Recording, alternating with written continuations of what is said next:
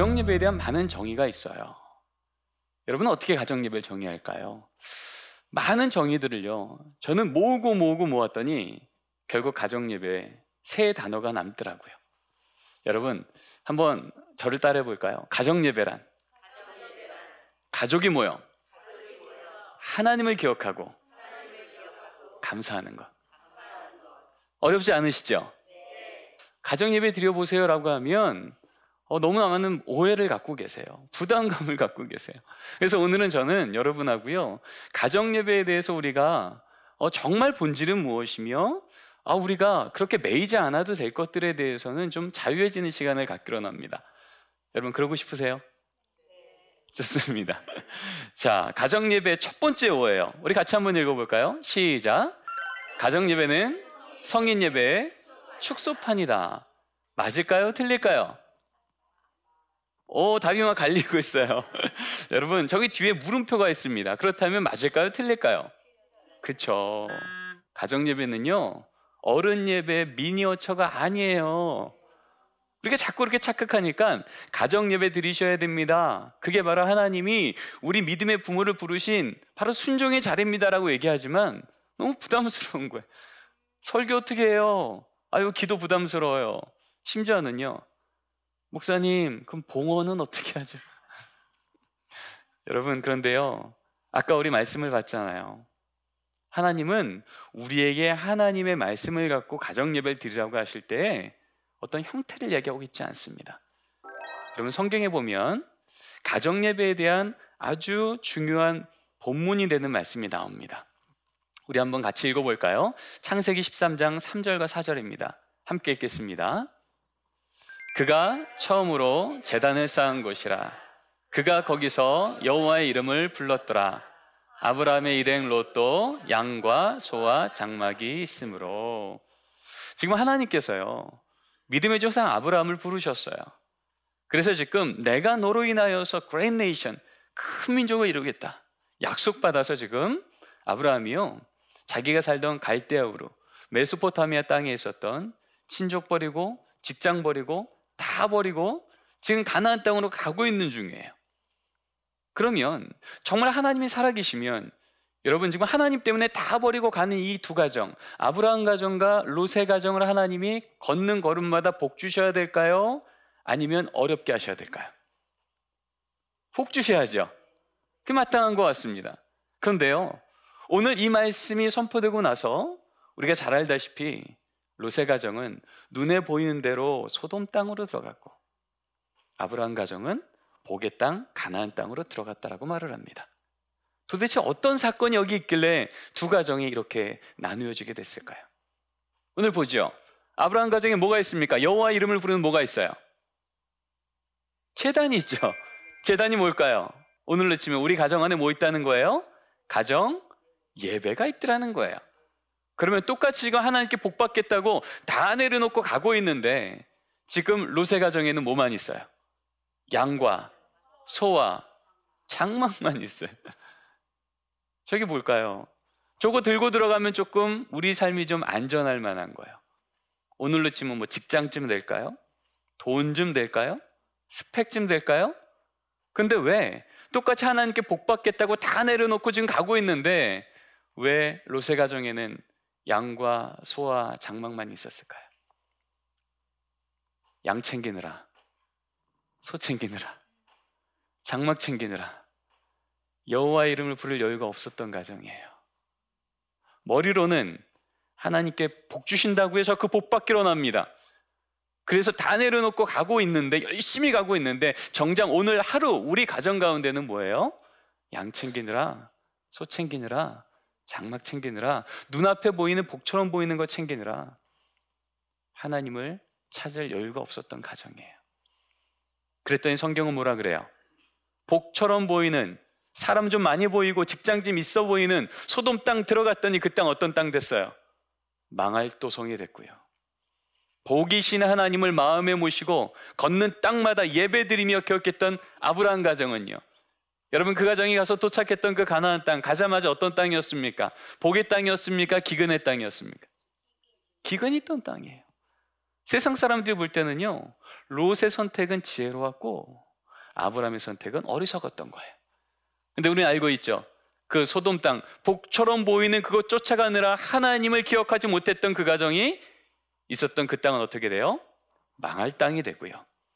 복이신 하나님을 마음에 모시고 걸어갔던 가, 아브라함 가정에 대해서 하는 말씀하시죠. 아브라함아 눈을 들어 동서남북을 바라보라. 네가 밟는 땅마다 복의 땅이 되리라. 그 땅은 기근 땅이었으나 결국 하나님은 언약대로 적과 꿀이 흐르는 복의 땅으로 만드신 줄 믿습니다. 하나님 우리 가정과 우리 자녀들이 복처럼 보이는 것이 너무나 많은 이 세상 가운데서 복조차 들어가다 망할 소돔 땅으로 들어가는 가정과 자녀가 되지 않고 복이신 하나님을 가정 안에서 기억하여 바로 그 기근처럼 보이는 그곳마저도 복의 땅으로 바꾸시는 놀라운 하나님을 경험케 하기를 하나님 원하시는 줄 믿습니다. 오늘 말씀 보세요. 아브라함이 하나님께 예배 드렸다라고 할 때 한 시간 예배 드렸다 있어요? 어떤 형식을 지켰다는 얘기 있어요? 안 떠들고 조용히 예배 드렸다는 얘기 있어요? 하나도 없어요. 오늘 얘기 핵심은요. 형태가 아니에요. 절 따라 볼까요? 가정 예배 핵심은 형식이 아니라 사건이다. 가족이 모여서 하나님을 기억하고 감사하는 사건만 있으면 이미 가정 예배는 드려지고 있음을 우리 하나님께서 기뻐 받으신 줄 믿습니다. 2000년 교회사 중에서요, 가정 예배를 가장 강력하게 시행했던 때가 있습니다. 언제냐면 청교도 시대 때입니다. 그때는요, 가정 예배 안 드리면 총회법과 노예법에서요, 그 가정을 치리하라고 말할 정도였어요. 근데 그것을 이끌어갔던 그 당시에 필립 헨리라고 하는 목사님께서 이런 글을 썼습니다. 가정 예배요? 가족이 모여서 성경 한 구절만 읽었습니까? 이미 가정 예배 잘 드린 겁니다. 성경 한 구절 읽고 기도까지 했습니까? 가정 예배 더 잘 드린 겁니다. 성경 한 구절 읽고 기도하고 찬송까지 했습니까? 가정 예배 더 더 잘 드린 겁니다. 여러분 어떤 얘기인지 아시겠죠?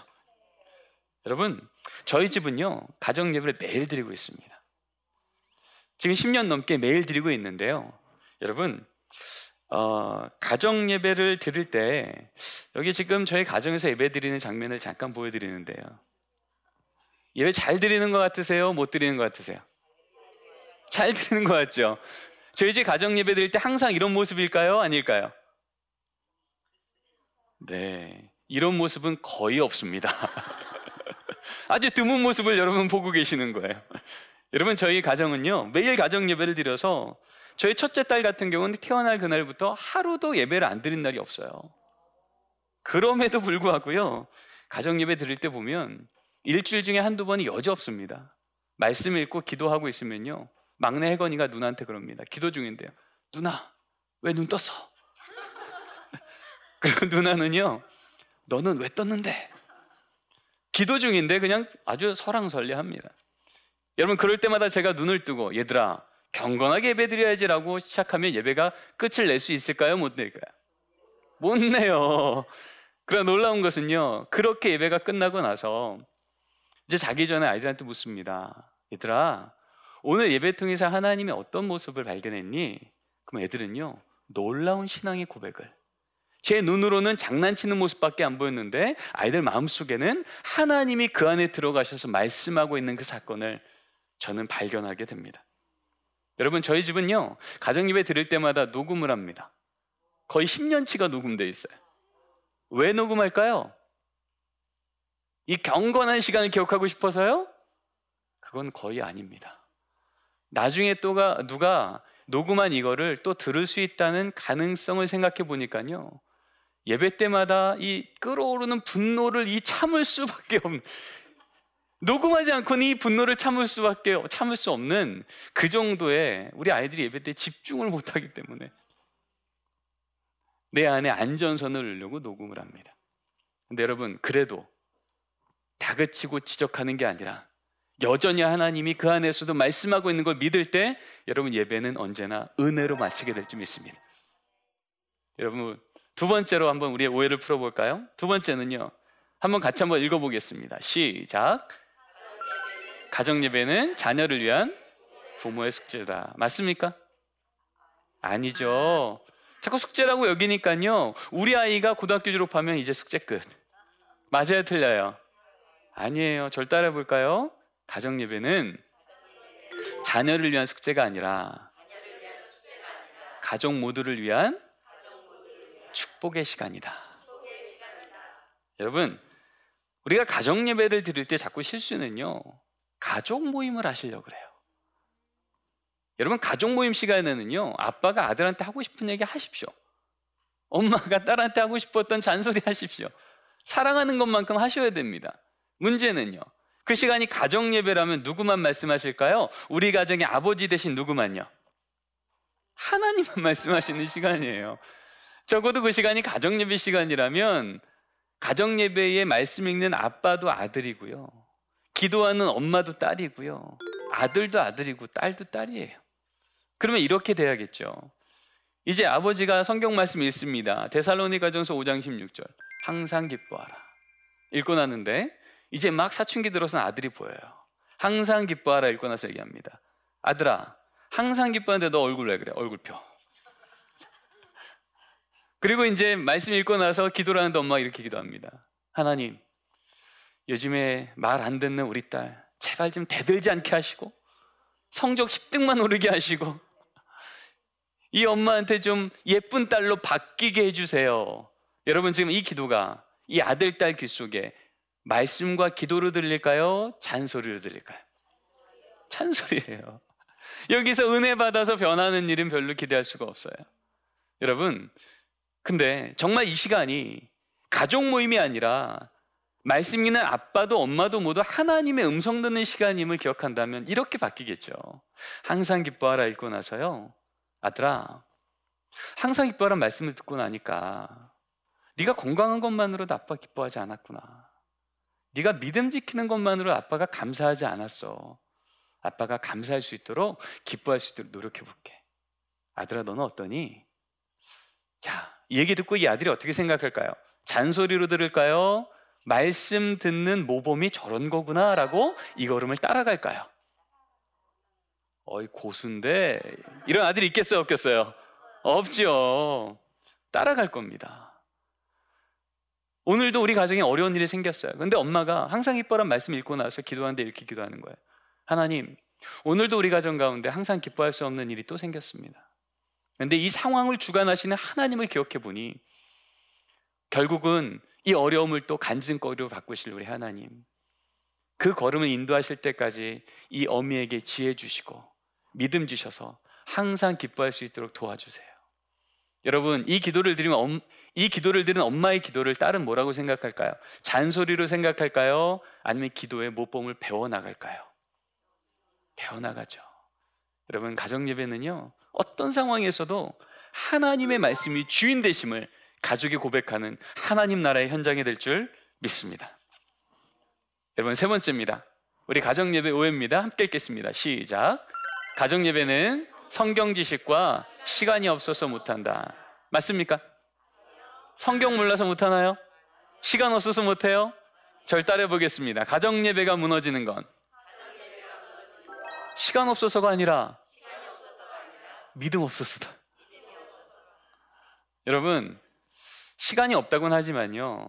여러분, 어, 가족 모임을 하고 너무 늦게 온 거예요. 새벽 1시에 들어왔어요.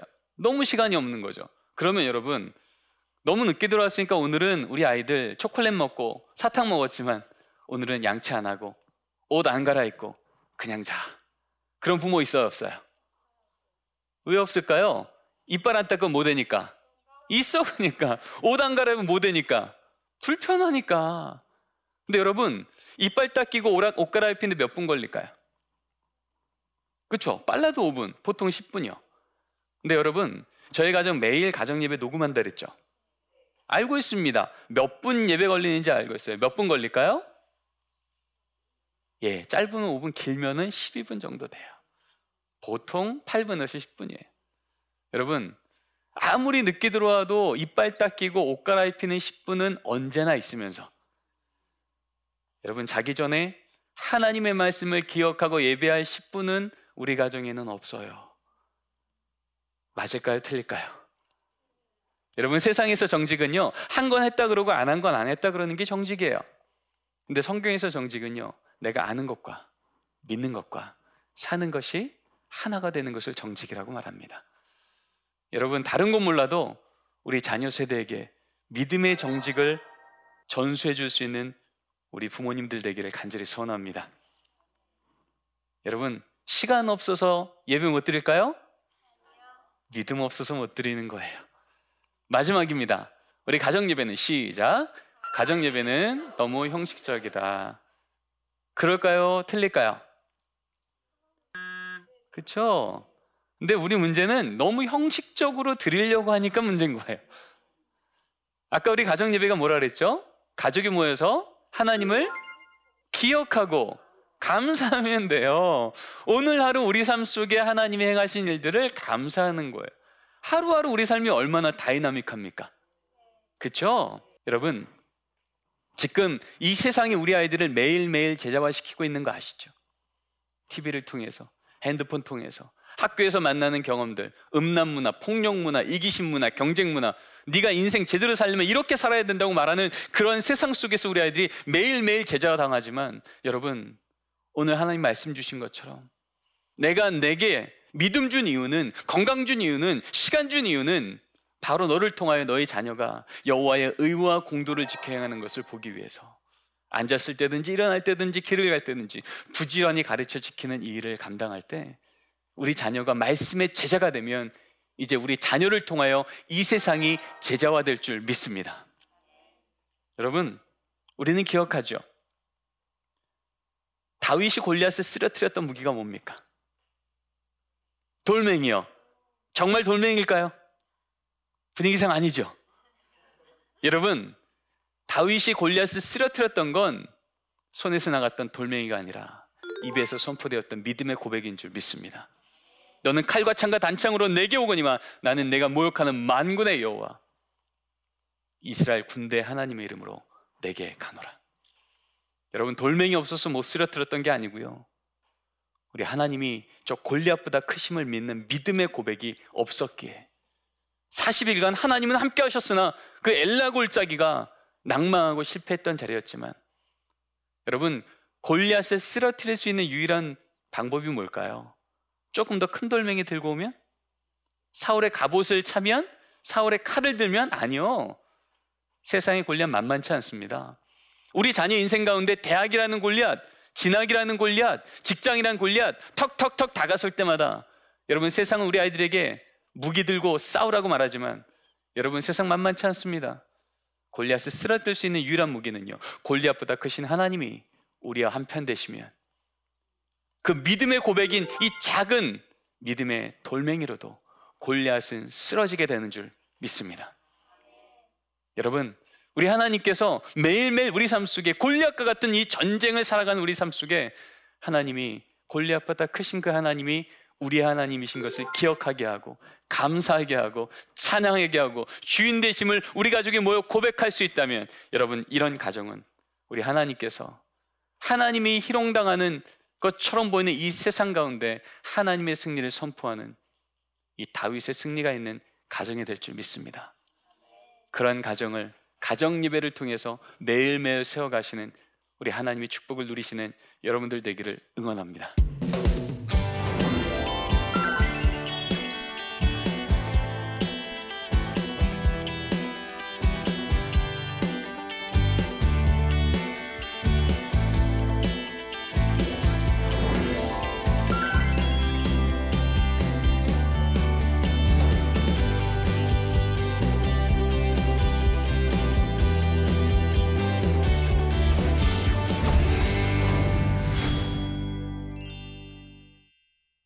네, 제 강의를 들어주시고 질문을 보내주셨어요.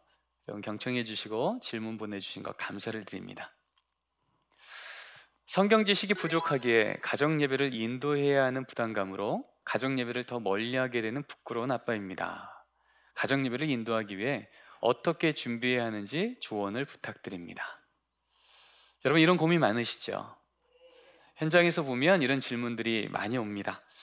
근데 여러분 제가 강의를 통해서도 말씀을 드렸어요. 가정 예배는 형식이 아니라 뭐다? 사건이다. 그렇죠? 가정 예배는요. 어, 필립 목사님 그 청교도 때의 리더였던 목사님의 권면대로 가족이 모여 한 구절만 읽어도 이미 가정 예배를 잘 드린 거예요. 거기에 핵심은 한 구절을 읽으란 얘기가 아니라 하나님의 말씀을 함께 듣고 하나님의 그 언약 앞에 감사하면 된다는 것입니다.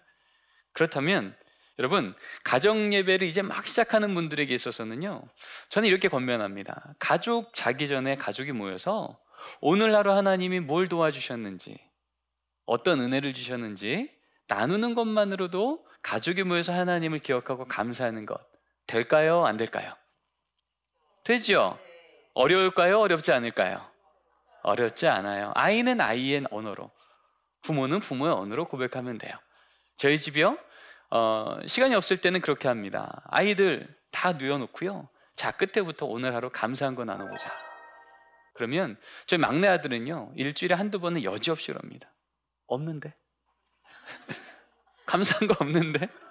그럼 제가 묻죠. 해거나 오늘 저녁 뭐 먹었지? 고등어구이. 그래. 고등어구이 누가 주셨을까?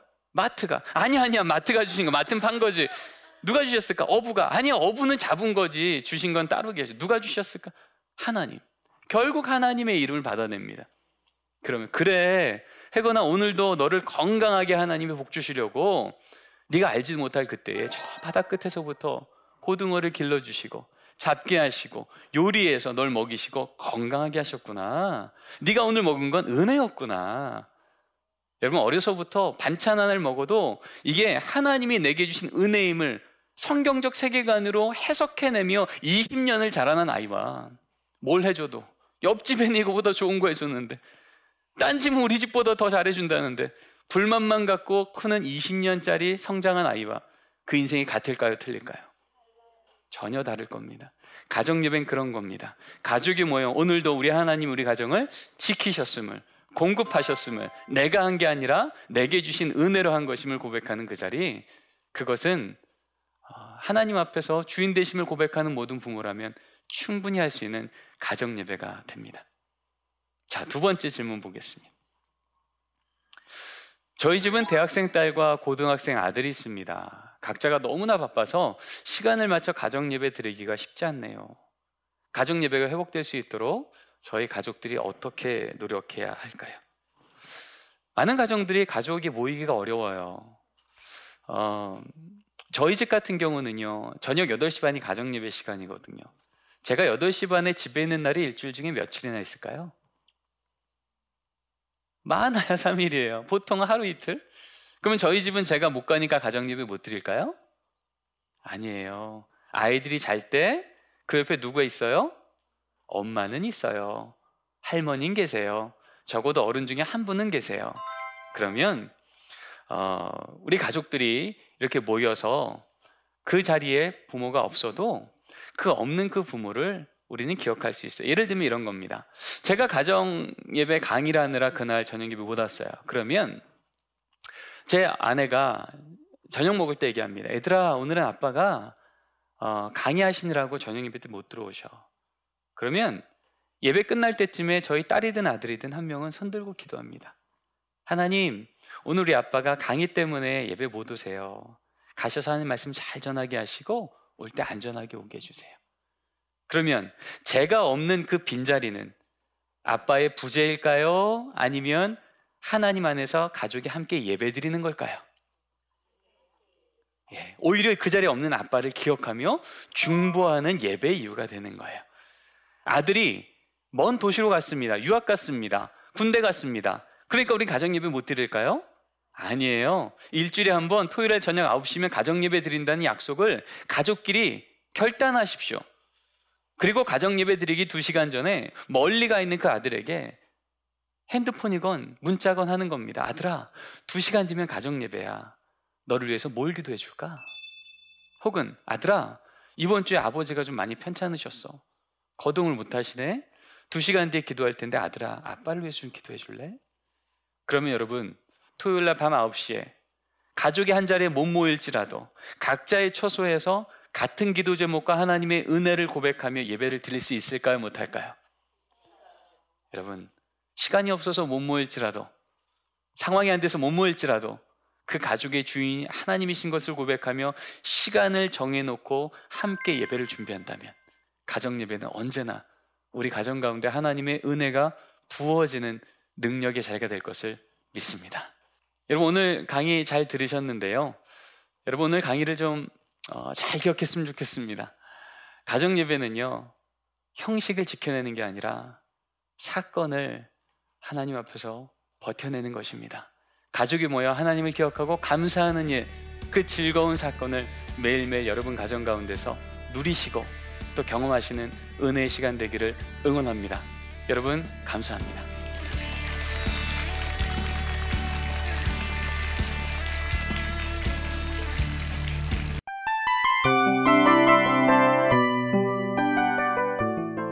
이 프로그램은 청취자 여러분의 소중한 후원으로 제작됩니다.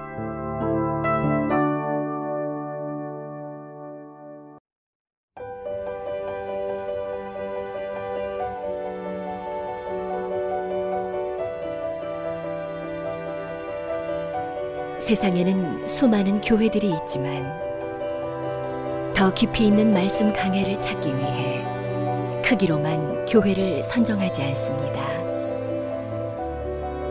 보다 좋은 영적 콘텐츠를 더 많이 나누기 위해 방송비를 받지 않습니다. 1년 365일 복음만 전하고 싶어서 우리는 광고를 하지 않습니다. 온누리의 복음을 땅끝까지 CGN TV와 함께 땅끝 성교사가 되주세요